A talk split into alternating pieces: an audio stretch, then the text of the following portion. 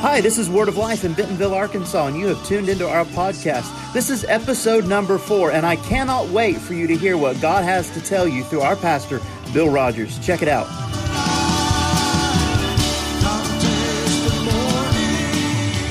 I want to challenge you. We say here at Word of Life, we're the three C's. I think we've added the fourth C. I don't even remember what it is. The first three are connect, care, and challenge. So we want to challenge you today. the Word of God challenges me. How about you? Holy Spirit challenges me. It's called conviction, but He challenges me. I want to talk about the anointing. The anointing is the power of God activated in our life when we believe. Someone said, God's power is always present, but it only manifests when we exercise our faith. I'll give you some examples of that in a moment. To begin with, Isaiah 10 27 says that a lot, but the gist of that verse that I want you to get is this the yoke will be destroyed because of the anointing. The yoke will be destroyed. Yoke is chains, bondages, oppression, fear. Uh, the, the yoke was put on people, it's a real thing, it's put on people around their necks normally to restrict their, their freedom of movement. But the yoke is destroyed when the anointing is activated. The anointing. In Matthew chapter 8, Jesus simply said to the leper, Be cleansed.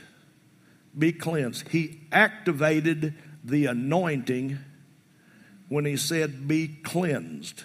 By faith, be cleansed. The anointing is synonymous with terms like the power of God, even the Holy Spirit. The anointing causes different reactions. The reason that there was a group of people, religious people, Christian people, in history a few hundred years ago, they were called Quakers. They were called Quakers. You can Google it and find out. They were called Quakers because it says their religious experience caused them to shake. I've seen that happen. We weren't called Quakers, we were called Pentecostals. I've seen it in many services. I've, I've seen people react differently. To anoint means to rub with oil, to consecrate, to set apart, or to set in a position. In 1 Timothy chapter 4, Paul speaking to Timothy, you, you, you've been given this gift. You've been anointed, he's saying, by the laying on of hands. It can happen that way. It can happen. And again, it causes different reactions. But the anointing has to be activated. Look with me, if you will, in the book of Luke. They'll put it on the overhead. The book of Luke, chapter 5. I wasn't ready.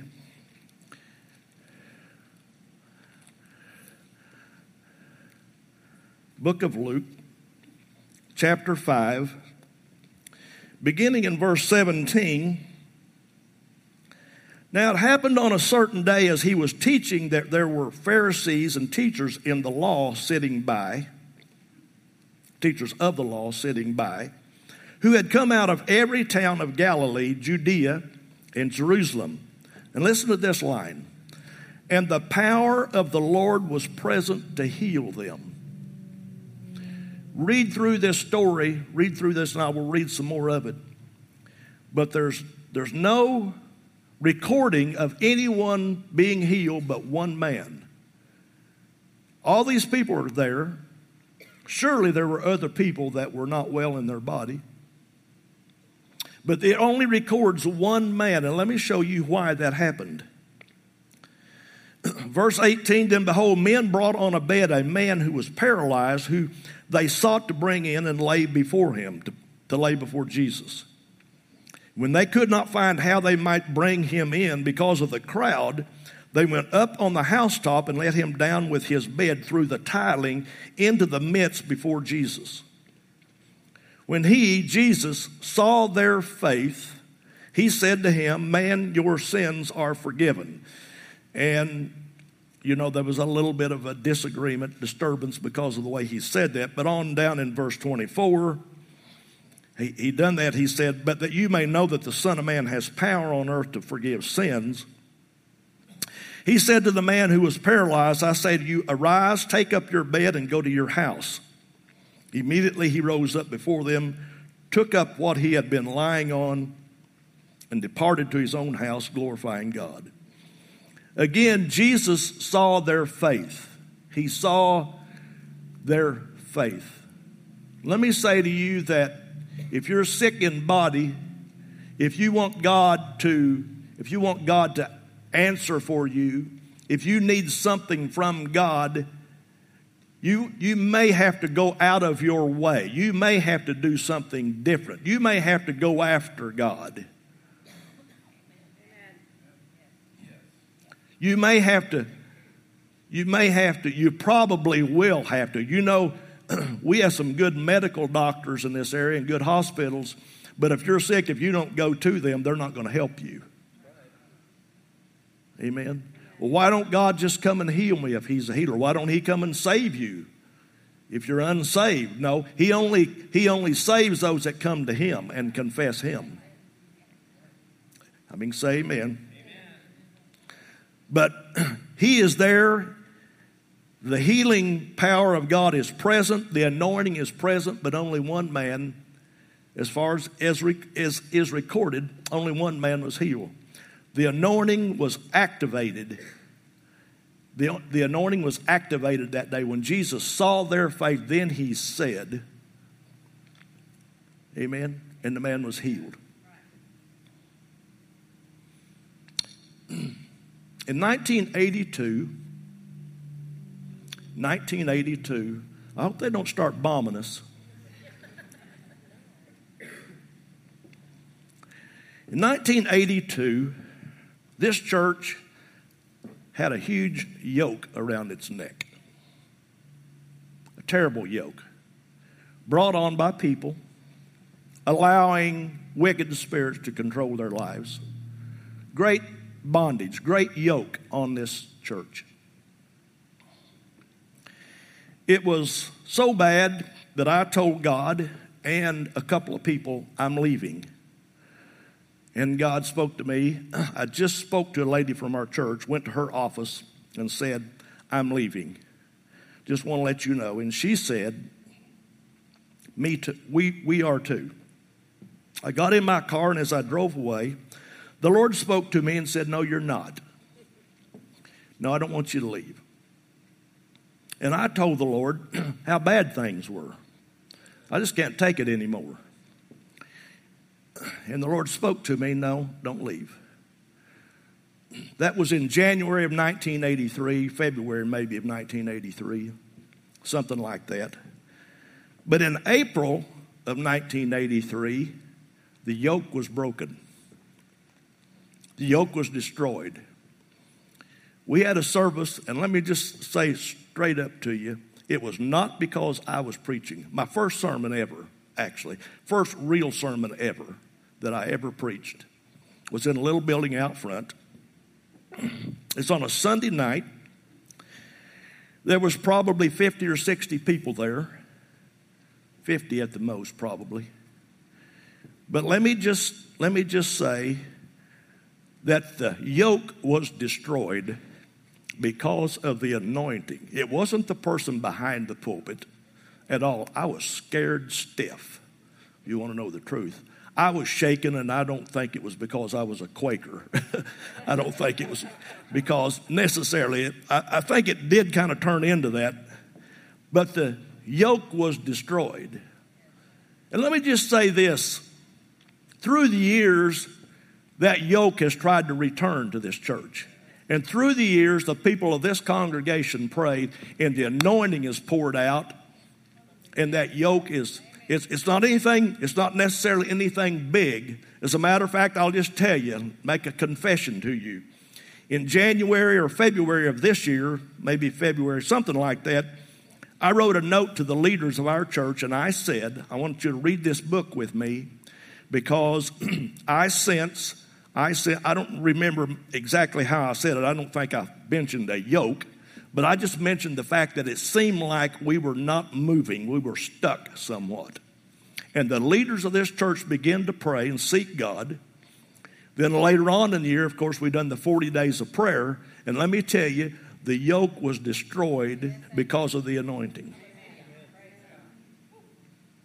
I will tell you about that service a little bit about that service because some of you have never heard it, the story, and I love to tell it. But it's on a Sunday night. It, it was on a Sunday evening. And I just stood behind the pulpit. I heard this, I heard this loud noise. It sounded like a freight train. And I listened again and realized that sound was coming out of my mouth. The sound of a rushing mighty wind coming right out of my mouth. And again, I'm not, this is not because it was me, but let me tell you, the anointing will destroy the yoke. If you have yokes in your life, the anointing will destroy that yoke in your life. There is no need for you to be in bondage whatsoever. And all of God's people said, Won't you just lift your hand and say, Lord, I thank you that I'm free. Thank you that I'm free. I have no bondages. No bondages in Jesus' name. The anointing quickens, it makes alive. Romans 8 11 says it will quicken your mortal body by his spirit, that spirit that dwells in you. Ephesians 2, verses 1 and 5 both bear this out.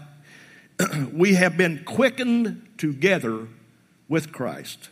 We've been quickened, we've been made alive. The anointing brings life. Why do people react a little differently? Because the anointing of God, it happens differently. You don't have to be loud but some people are. You don't have to cry, but some people do. You don't, but it will cause somewhat of a reaction in you somehow when the anointing is there and touches your life. You see, you can't stick your hand in a fire and not have some kind of reaction. Amen. So it has to be activated. Next thing I want us to realize from 1 John chapter 2 verse 20 and 27, the anointing is in us, in us. You have an anointing in you. Verse 20 and 27. Verse 20 says you have an anointing. I think verse 27 says it's in you. King James says unction. I don't know why they translated that unction. It's exactly the same Greek word as anointing, but in, in the King James it's translated unction, I believe. New King James, anointing. You have this anointing is in you. Look at your neighbor and tell them, I have an anointing in me. Yeah. Amen. Tell them, I know T.D. Jakes is anointed. Come on, tell your neighbor that. I know he's anointed. But so am I. So am I. Same anointing that was in Jesus, in Jakes, in Copeland, Franklin Graham, whoever. That same anointing is in you and I. Same anointing. It's there for every one of us. But it has to be activated, and it's in us. Then I want us to see that it is on us. It is on us. This anointing is on us. I will pour out of my spirit on all flesh. Uh, uh, Psalms even talks about the anointing oil that pours down over the body from the head, Jesus Christ. That anointing oil. Ephesians 4:11 and he gave some now listen I'm going to change the translation. This is the Bill Rogers translation. If you don't like it, it's okay. I'm not trying to change the meaning of the Word of God, but I want you to see something here. Ephesians 4:11, and he gave some to be apostles. It could say, and he gave some an anointing to be an apostle, an anointing to be a prophet, an anointing to be an evangelist, an anointing to be a pastor or teacher. It's an, it's an anointing that you received. And by the way, you have an anointing in you. Just a little side note, and that anointing in you, They may never call you evangelist, they may never call you pastor, they may never call you prophet, but that anointing will flow through one of those five streams. Amen. It, it, see, it's not, it's not everybody that stands in the pulpit that's actually flowing in the stream of a pastor or an evangelist. You have you are gifted on the inside. There are people in this room that are much better at leading people to the Lord in the in the office of an evangelist than I am. There are people in this room that operate in the office of a prophet. We may never call you a prophet, but that's the strength, that's the anointing that you have. And sometimes other people look at them. I've done it. I've been, honestly, I've been guilty of this. I've been a little critical of people that operated in the prophetic because some of them do get a little out there, what we call flaky. Maybe that office is a little easier for people to do that in. I don't know. But I can tell you right now, the prophetic flow, it, the anointing for the prophet, is as real as any other anointing apostle, prophet, evangelist, pastor, teacher. One of the, the anointing that's in you will flow in one of those five veins. Just a side note. He gave some, he, he anointed some to do that. 1 Corinthians chapter 12, I believe it's verse 11, talks about the Spirit distributes to each one individually as He wills. Distributes. The Spirit anoints each one individually as He wills. It could say. You have an anointing. You have an anointing in you, you have an anointing on you. Now, how about turning to your neighbor and tell them, I have an anointing on me too?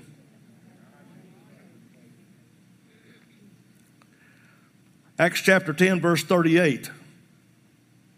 How God anointed Jesus of Nazareth with the Holy Spirit and with power, who went about doing good, healing all that were oppressed of the devil. Even Jesus needed the anointing.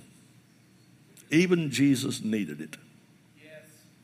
God anointed Jesus with the Holy Spirit and with power. And then in Luke 4, Jesus made this statement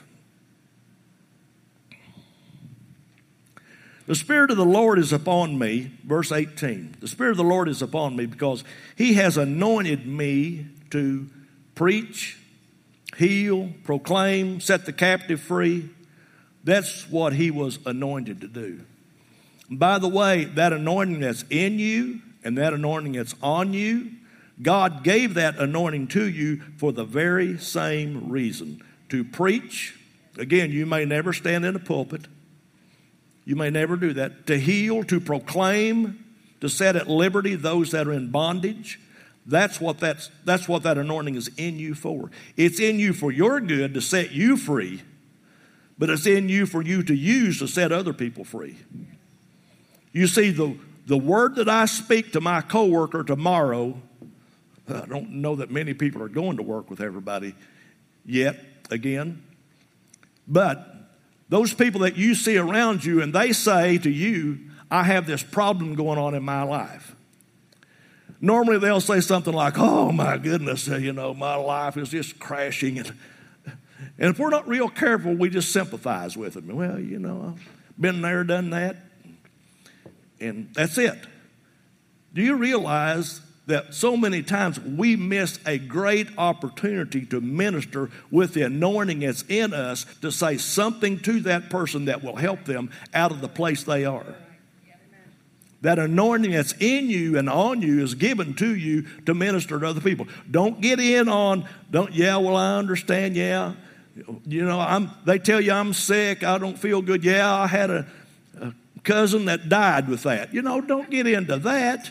Get into telling them that anointing that's on the inside of you. Say to them, How about if I pray for you? Yeah. And if it's permissible where you work, ask them, Can I lay hands on you? Oh, Brother Bill, I would never do that. Well, why not? Why not? What's wrong with that?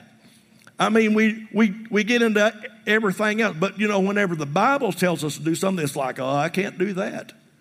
Uh, uh, no, no. I'll get in. I'll get in. I'll get right in the in the road with you. I'll get in the car with you. And we can ride along and we can blab, blab, blab, blab, blab about all the you know politics and the weather and riots and blah blah blah. And oh my goodness, so much trash going on, but to tell somebody, let me help you out of that place, is a little difficult for us sometimes. I mean, say amen. See, I need to be declaring. People talk about acts of God. Why don't God come and do something? God's wondering, why don't we do something? God, by the way, God's done everything He's going to do. He gave it over to you and I.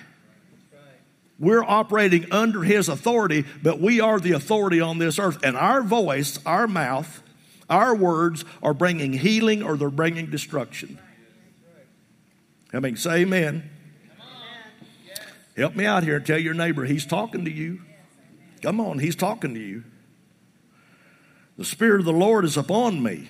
He's anointed me to preach and to heal and to proclaim liberty.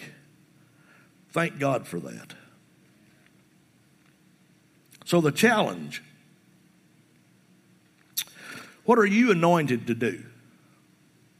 What are you anointed to do? How many would agree you have the anointing this morning? I, am not, you know, I'm not. Come on, raise your hand. Admit it if you really, if you really believe you do. If you don't, it's all right. You don't have to lift your hand. I'm not trying to get you to admit to something you don't want to admit to, but you have an anointing. So, what are you anointed to do? 1 Corinthians chapter 12 says the body has many members many members. I believe James Baker is an anointed worship leader.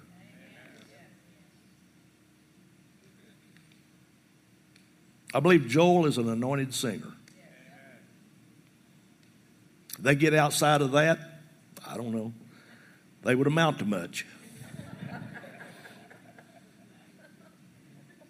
Most of you know this story, and it's okay the pastor that I'm talking about now knows that I have told this, and he just laughs about it. Laughed about it in front of me. We were talking about it.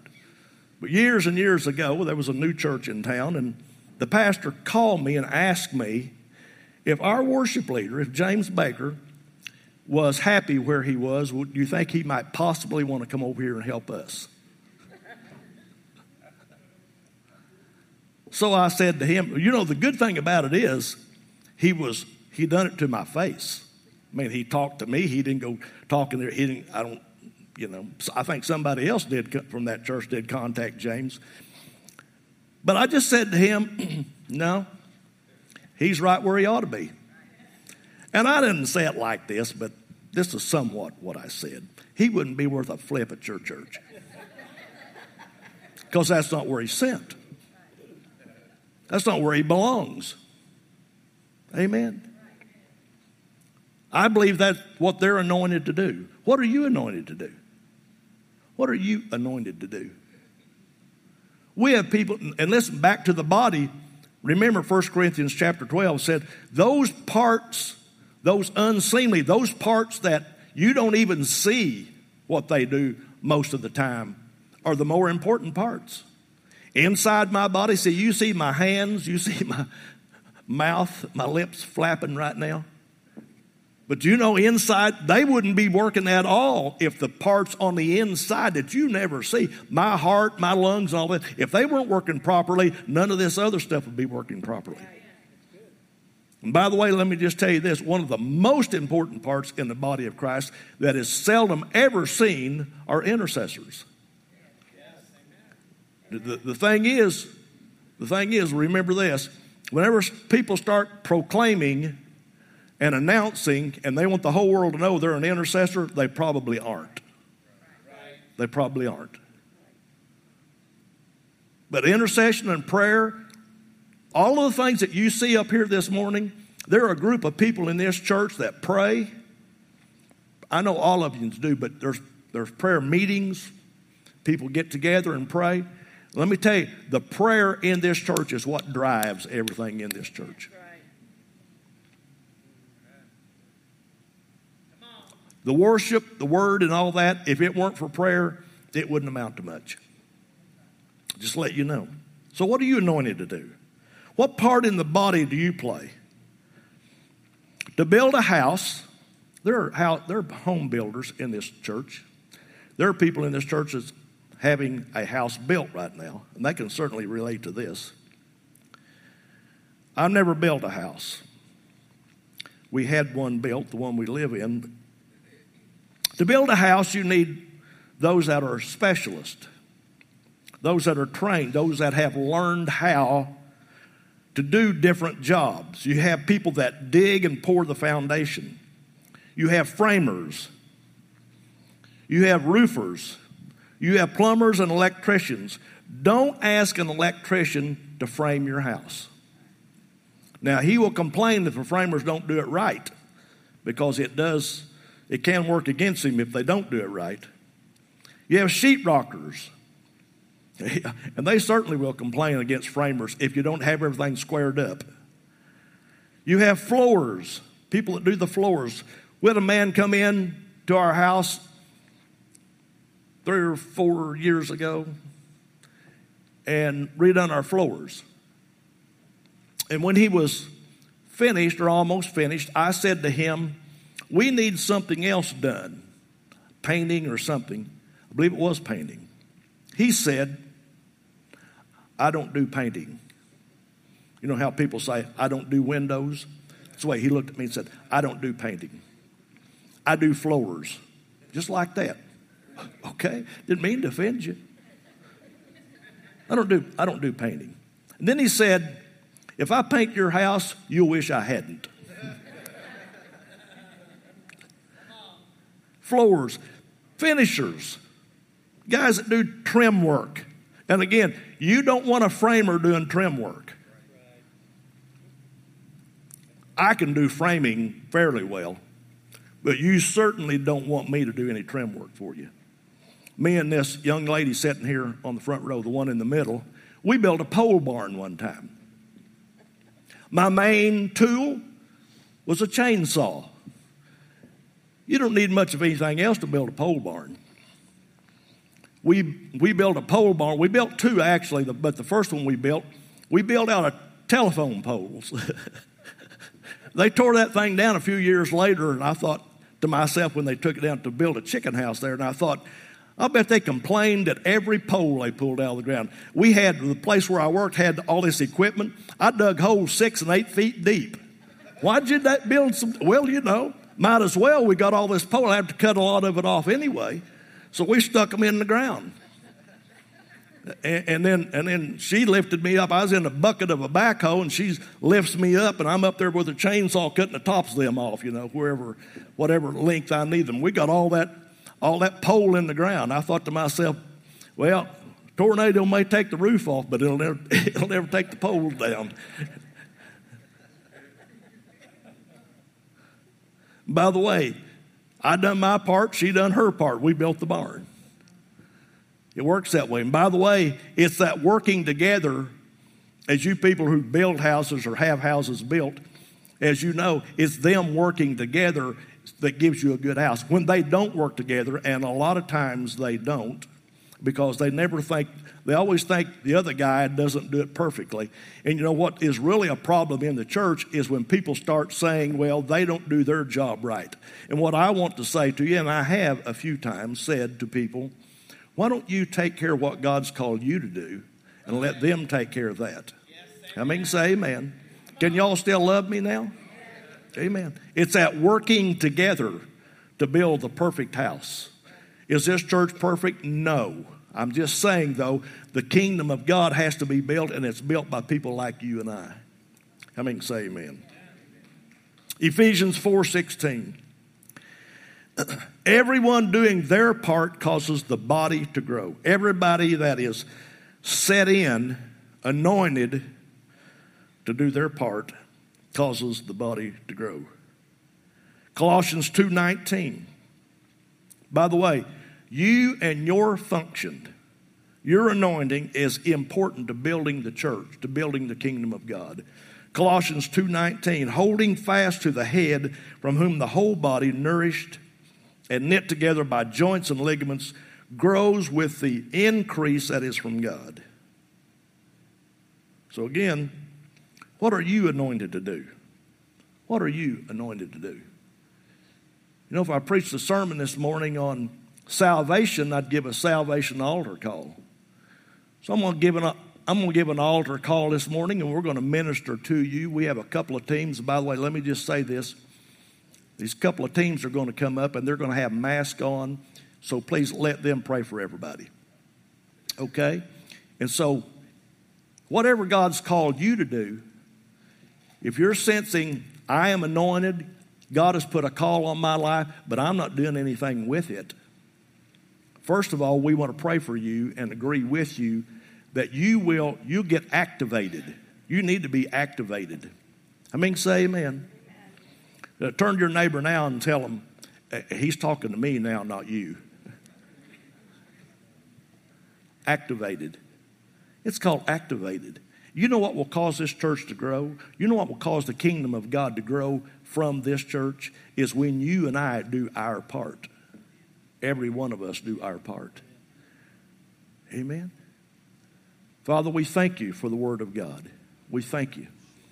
We thank you, Lord, that we're a, we play a part. We play a part in the body of Christ. We do. Each one of us plays a part. Each one of us is anointed. Each one of us, each one of us, we are called to do something. We are called to do something. Thank you, Father.